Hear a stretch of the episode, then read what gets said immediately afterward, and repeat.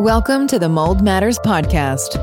Whether you are looking for help recovering from mold illness or just want to learn more about creating a safe environment for your family, this podcast is the place for you. Hello and welcome to the Mold Matters Podcast. Uh, I am Jeremy Evans, one of your co hosts, along with my good friend Mike Adams. Mike Adams. We're um, professional mold remediators, and we also do a podcast on mold. Been doing this for now, I don't know, six months or so. I'm trying to do a couple of these a month where we share uh, advice about mold, health, mold remediation practices, um, all these little things that we pick up uh, being in people's homes every day from academic literature. And then uh, we've we've started a nice relationship with Dr. Jeff Wright where we consult with him. Um, I know we've said this before, but Dr. Wright has helped hundreds, if not thousands, of people get better from mold illnesses, and uh, quite an expert on on the protocols and, and things to get well from mold, and a bunch of other stuff too. We we don't give you as much credit for that because our focus is mold, but uh, a lot of the mystery illnesses, Mold. as well as no mold, and a lot of the common common ones, which we're actually going to talk about today too. But uh, anyways, welcome first of all, Jeff. Nice to be here. Welcome back.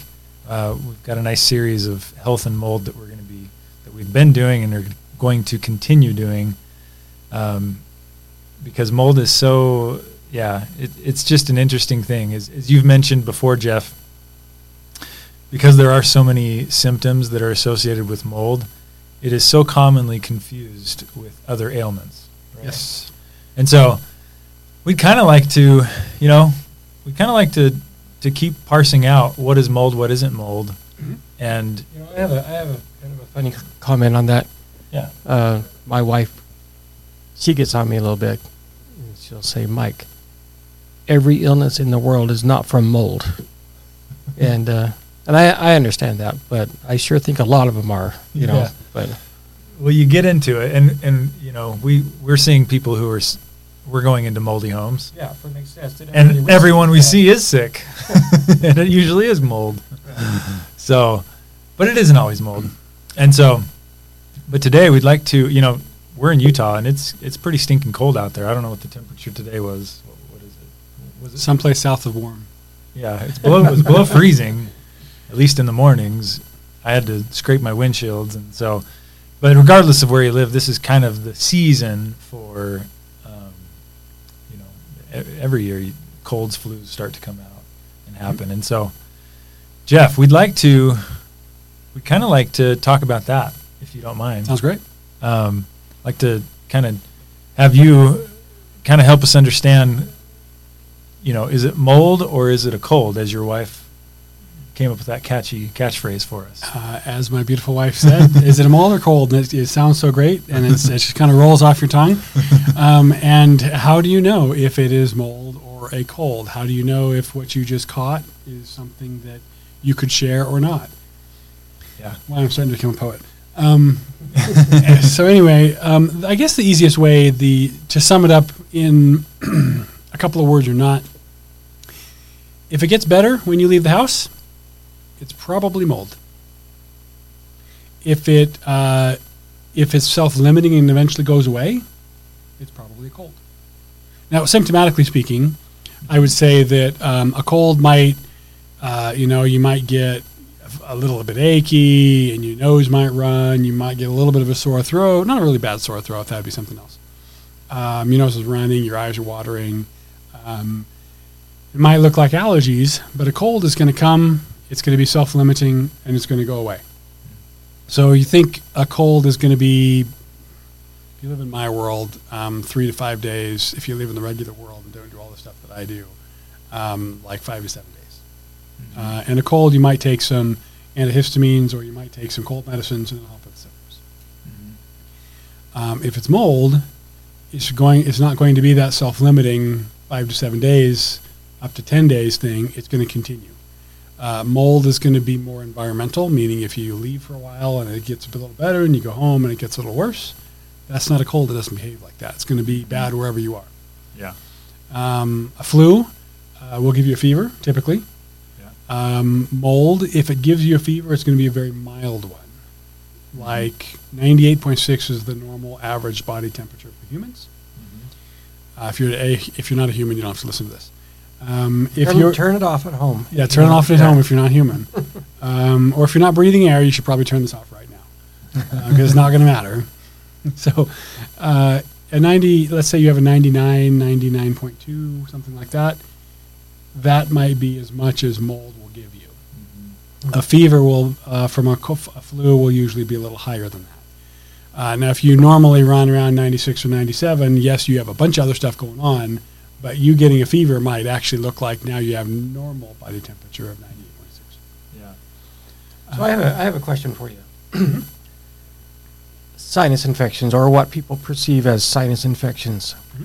Um, I've even, I, I believe I read it on the uh, CDC website, where they've attributed a very high percentage of sinus infections are related to indoor mold. Um, is there is there a surefire way of saying this sinus infection is fungal or it's bacterial or I mean give, give me some background on that. Uh, there's a, not an easy way to differentiate between a fungal and or bacterial and or viral sinus infection. Um, you can run a blood test. Blood tests for sinus infections are hit and miss because you're not necessarily in the blood; it's in a open cavity. So sinuses are caves, and so what gets into the blood is what penetrates the mucosal membrane on the inside of the sinuses. So that's not as easy to nail it down that way. Um, a sinus infection that is chronic, uh, I would be much more likely to be right if I said it's a fungal or some sort of chronic spore related organism as opposed to a bacterial infection. Um, it's still tricky to figure out because it could be viral, it could be bacterial. Typically, a viral sinus infection is going to be milder, and a bacterial infection is going to be much more acute and much more intense. So, uh, so here's the, another question. I've thought about this for years because I run into it all the time, and and I I mean I've told many people that I think if we treat your home, your sinus infection will get better. Um, I probably shouldn't be that bold, but it seems it works out more times than not. But um, we see customers all the time that have told us, "Look, I'm on my third or my fourth round of antibiotics, um, and nothing seems to help." Would that be a dead giveaway that it's not bacterial? Yes. Okay. Or if they have allergies that did they used to have. There was a study at a prestigious university a, a few years ago, um, and they said the theory was, gosh, maybe chronic allergies are actually related to a fungal infection. Fungus and mold are very, very closely related. Uh, maybe it's actually caused by a chronic fungal infection, and so they did six months of antifungal drugs, uh, and their allergies went away. Well, what that means is it wasn't an allergy in the first place. It was actually a fungal infection that was stimulating the immune system's method to deal with allergies in the same way that it was dealing with the fungus. Took care of the fungus, the allergy goes away. That makes sense. Um, and I would say, you know, in in modern medicine, in medicine, we want to be we want to nail it down to the very thing that's causing you to be ill. In my practice, I found that um, usually the people who have one problem don't walk through my door. Right. Now, I specialize in the complicated stuff, so Right. but almost never is it just one problem. I mean, I'm treating a young lady right now who's got a skin problem, and there's, I mean, there's the immune reactions causing the itchy skin, as well as the bacterial organism that got infected on the broken skin, as well as the fungal infection that's there because of broken skin and happened to be there, so it's an opportunist infection. You know, you can't you treat the the rash or something that calms down the itch, but you still didn't kill the bacteria, and you kill the bacteria, put the antibiotic cream on, they're still not getting better. Well, it's because there's multiple factors going on there that need to be dealt with. Uh, sinus infections are no different. So could you could you potentially have a bacterial infection and a fungal infection within the same sinus cavity? Yes. Okay. And if you took an antibiotic the first time and there wasn't a fungal infection there, maybe there were the spores there, but they haven't grown. You wipe out the competing organisms, which are the bacteria. Whatever didn't die is going to grow. If you've got some fungal spores, let's say you have some mold spores in there that aren't doing anything, and you go and wipe out all the bacteria, which are there to I like to think of it like a movie theater. There's only certain number of seats. So if you go through and, and wipe out all the, the uh, brunettes and the redheads, then who's going to come back? Predominantly more blondes. Right. Yeah. Or maybe you get the skinheads who don't have any hair. The thing is, is um, so if you wipe out competing organisms, now the flora is not balanced anymore, and whatever didn't die is going to grow. So yes, it's actually very common to have a fungal infection or a mold infection on top of um, the bacterial infection. And in modern medicine, in medicine, science of medicine, we do not necessarily look for a mold infection in the sinuses because our paradigm is to say, well, mold is the thing that's growing in your basement because you got water damage. Not thinking of it as the thing that's infecting you, mm-hmm. making you sick. Yeah. So if, if kind of going back to what you were saying a minute ago, where you were kind of distinguishing between maybe the common cold and maybe a mold related thing, I heard a couple themes. Mm-hmm. Mold, you know, if, if you have cold like symptoms and they're mold, it's it's generally milder is kind of what I heard. Is that true? At the front, at the front end, it's milder. At the front end, but in the long term, it's it's it's, it's kind of more of a chronic, Mhm. not going away. That's why I brought at the very beginning is the difference between a cold and mold is going to be chronicity. A cold is self-limiting. Even if you catch two colds back to back, there's still going to be time in between where you were better. Um, and a cold is self-limiting, meaning it's going to last a maximum of 10 days. Yeah. This is assuming that somebody's normal. I mean, if you've got a immunocompromised problem, that's, that's a different story. I'm not talking about that. Yeah. But regular people, you know, I, I talked to, I consulted with one family and they moved into their home and everybody's had a cold and or bronchitis and or a cough ever since they moved in. I'm like, well, okay, if it was bronchitis, it should have been self-limiting. Maximum, like, long-term bronchitis from an infection shouldn't last more than two, three weeks, maximum six weeks. It should have gotten better. Yeah. So now, you know, this is, is the end of it. Um, this is November, and they've been there since June. Yeah. Yeah. Like, well, now at five months out, you still have colds. This isn't a cold anymore. That should have been done five months ago. Yeah. I said, "Was there anything else going on in your house?" And like, well, yeah, this person has, you know, a bunch of symptoms going on here, and this person has a bunch of symptoms going on here. I said, "Were any of those things happening before you moved into the house?" No. These aren't. Okay, we can say that you have depression, and you might be depressed, but if you were never depressed prior to moving into this house, and you like this house, and you like what you're doing, something else shifted. Would I say depression or mold? Well, I'd say, well, you at least have to remove the mold and see if the depression gets better. So is it true? Because I've I've read this in some of the literature. Um, I was reading it particularly particularly in relation to depression, anxiety. But another mold doctor I read, he said antidepressants do not work well when it's mold induced depression. True. It just isn't. Is that similar with cold flu? If you're trying to treat those symptoms with the, the generic medicines? No, because you're treating the symptoms of what causes the, the flu or the cold. I mean, you get a cold and your body says, ooh, that's bad, let's get rid of that. And so the system, the reason you get symptoms is because your body's immune system is dealing with the thing you're trying to get rid of. Mhm. The cold itself doesn't cause symptoms, it's your body's response to the cold. Yeah. Same thing with the flu, same thing with whatever.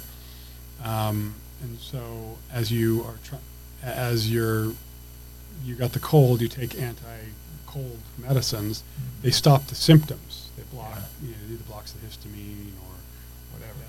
Um, the thing is, is a mold exposure is going to have a different set of chemical processes, and so while those symptoms might improve a little bit with those medicines or those Yeah. therapies, you're still going to continue to have to take them over the course of, you know, more than ten days. And you might, oh, maybe it's allergies. Well, my, I scratch my head and go, well, did you have allergies before?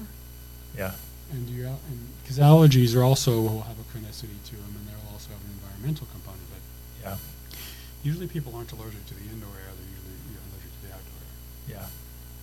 Well, I sometimes when when people tell me they're having allergy type symptoms, a question I'll ask is because sometimes people don't they don't necessarily know they can't find the correlation between the home and the symptoms, and so, but I will ask them, you know, do they change? Do, do these symptoms change? You know, because most people who have seasonal allergy, allergies are they're seasonal. I mean, different seasons, right? They get worse and better.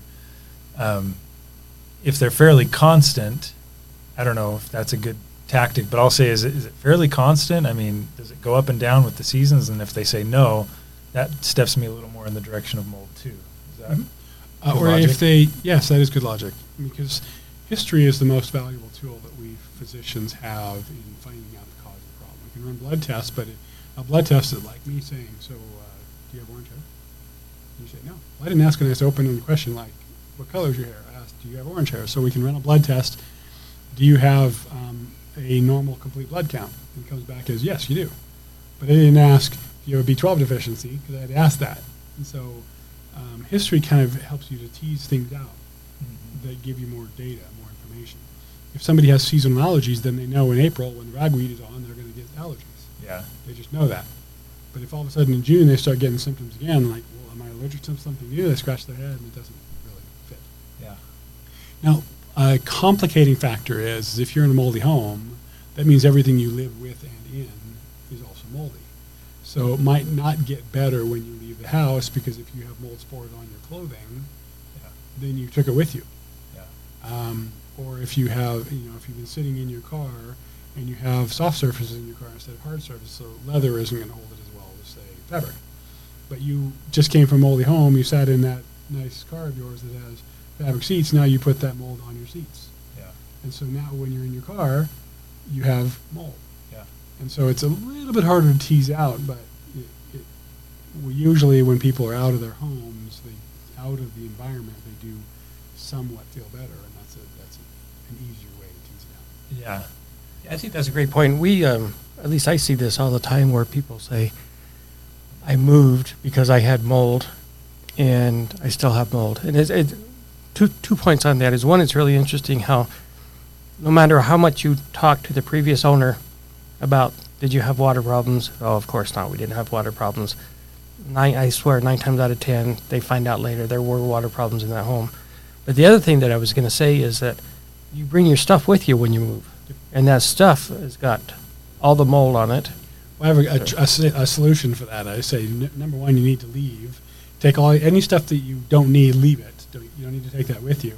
And then when you move into the, and I might be giving the wrong advice. Please, please correct me if I'm giving the wrong advice. But say when you move in, move everything into the garage, leave it open, and have your maintenance guys come in and, and fog everything, and just and and then move it into the home so that you didn't contaminate the home. Yeah, No. Great advice. Yeah, I think that's great advice. Yeah, we've we've fogged many uh, possessions over the years. Um, yeah, even most recently, I fogged a couch where a guy was it was a secondhand couch. The guy was having his symptoms come up every time he sat on it. Um, we'd already treated the home, but yeah, we fogged it, and he said symptoms went away when he sat on it. So I treated a, uh, this is years ago, but I treated a headboard that the mom had got real crafty, and she went and got some old barnwood and made a really cool headboard for her son. But he, every night, he would have these symptoms, you know, and she figured out And- mold in the. And therein the again barnwood. comes the history, taking a thorough history of saying he was every night he was having symptoms. Right. To me, that's a red flag. If you wake up with it and you didn't go to bed with it, Yeah. there's something you're sleeping with. yeah. Now, I haven't had to tell that many people to perform a spouseectomy, get rid of their spouse. uh, but a lot of times it's in their bedding, or it's in their carpet, or it's in the clothes that they brought home, or Yeah. something like that. If because if you didn't go to bed with it and you woke up with it, there's something in your bedroom that's causing you a problem. Yeah. So, kind of back to, to cold and flu. Are there any cold flu symptoms that um, that a person could have that that uh, basically are all cold flu symptoms also symptoms that can be manifest with a mold sick person?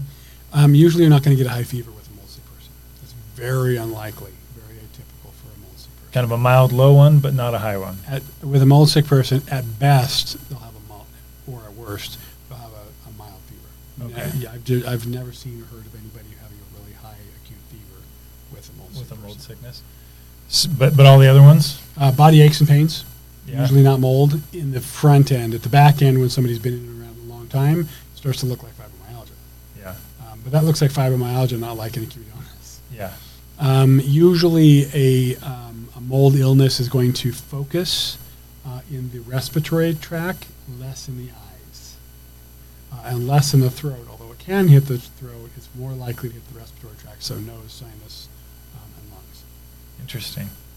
So if you have a uh, if you have a, uh, a sinus problem from mold or even from from a cold, that drainage. I've always wondered this: Hmm? can that drainage cause a sore throat? Yes.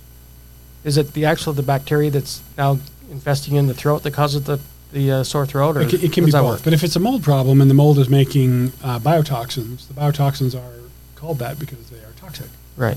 Yeah. And so if you're draining biotoxins down the back of the throat, those can hit the back of the throat and cause inflammation. Okay. Okay.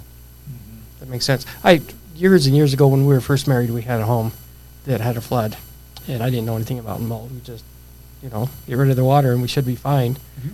And I remember back then I had a chronic sore throat for, I want to say a couple of years. And I look back now, it probably was that mold issue. Mm-hmm. Yeah. So, uh, so it sounds like, you know, it, people can get tricked by by a cold or a flu. Sometimes, You, can, but remember, if it's a cold or a flu, it's going to be self-limiting. yeah. They if they do your checklist, they should be able to figure out this isn't a cold. this so isn't a flu. it, you go, let's blame mold, but well, it might take a week before I can get pure maintenance in to fog my house. So give it ten days to two weeks, uh, and if nothing changes, it's much more likely to be a mold problem. Is, it, is there such a thing? Um, I am going to say. So you've heard of people who have what do they call it, long COVID or something like that? Mhm. Is there such a thing with flu or Long colds? haulers? No, There's no long flu, long cold. no, you don't get long haulers from cold or flu. Okay, so there's there's Yeah, but the thing is, there's other diseases. For example, Epstein-Barr, uh, um, which causes, in some people, chronic fatigue syndrome. Epstein-Barr is, uh, you know, what's the, virus that causes mono, and it can live in you Yeah. forever. Um, and uh, I shouldn't say can; it does live in you forever, uh, and it is something that can cause chronic fatigue and a lot of other symptoms. It usually comes on at the very beginning with a sore throat, and a fever, and Oh, leaves you for leaves you with exhaustion for a year. hmm. Um, and so that actually could, but that would you'd think, oh, I had the flu, and then you're tired afterwards. Like, well, it wasn't the flu virus that was making you sick; it was the Epstein-Barr. Um, there's some people who are thinking that um, long hauler syndrome from COVID is actually just a reactivation of, of Epstein-Barr. And while I do think that is part of the equation for some people, I know other people that don't have Epstein-Barr that have long haulers. Yeah. So there's more to it than that. There's more to it, yeah.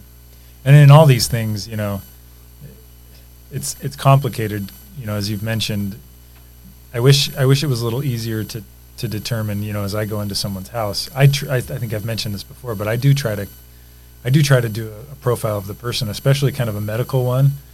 A- And I'm learning from you and other people too, because I want to be able to not give them medical advice, but I want to be able to be confident in some of my inspection, you know, as I ask them about the home and I hear about the symptoms, Mhm. you know, that's going to tilt me one way or the other um, and to make a more informed decision. Because as we've mentioned before, many times you don't see tons of active mold in a mold sick person's home, Right. unfortunately. So, Would be easy. yeah, again, I wish it was a little easier.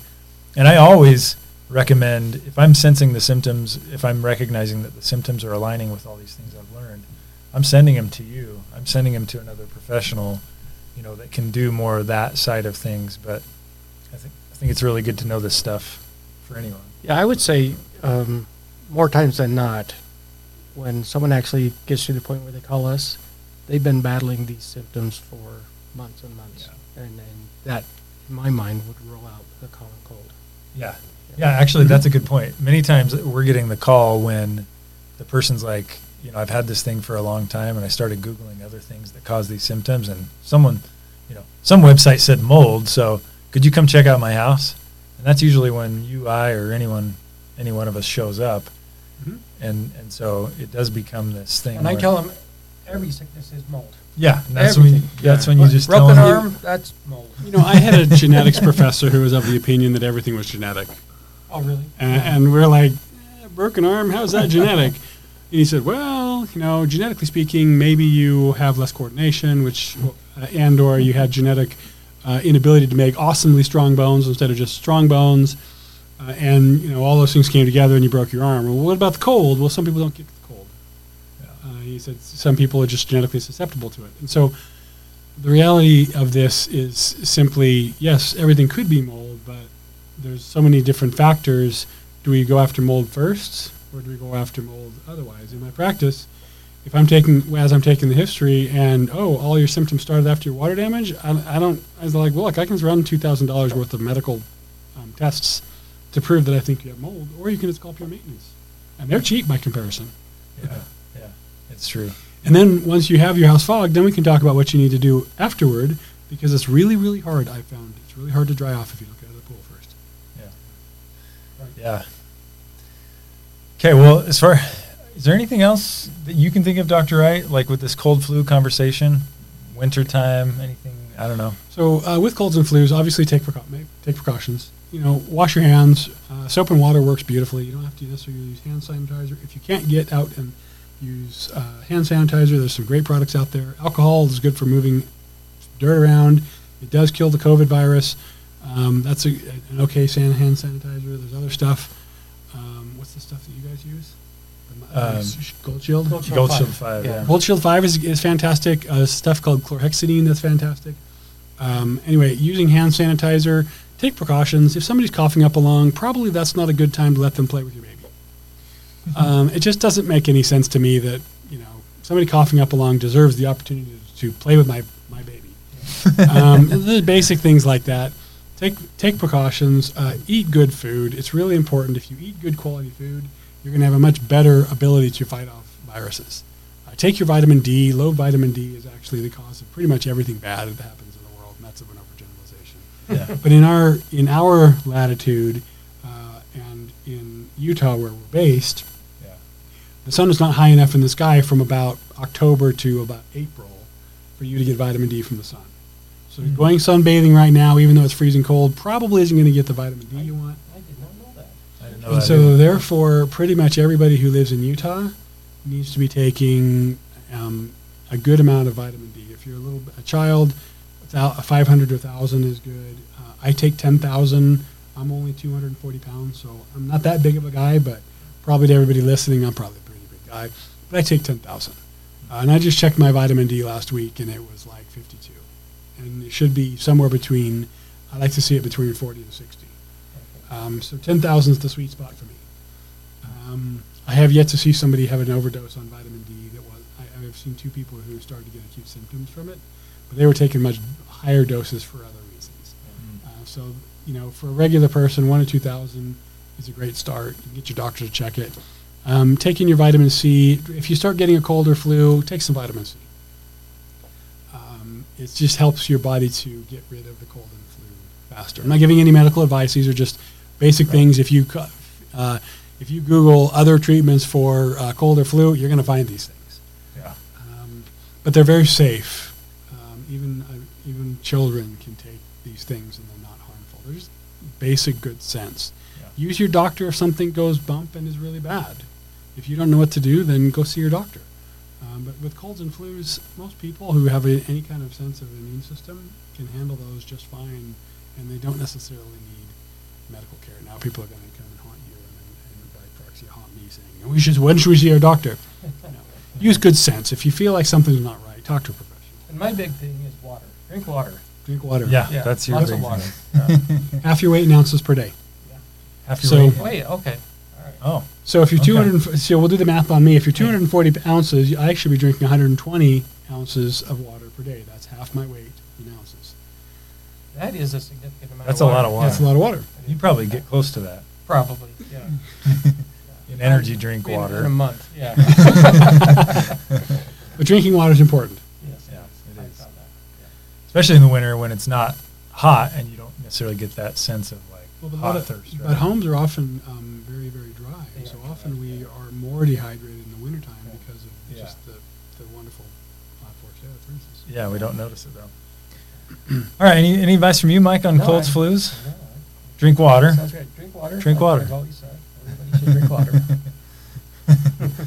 well, that's uh, that's it for our December in, and Christmas week. This is Christmas week. This is our Christmas week edition of the Merry Mold Christmas Matters. to everyone. Yeah, Merry Christmas. Merry From Christmas. the Mold Matters podcast. And don't eat too much sugar.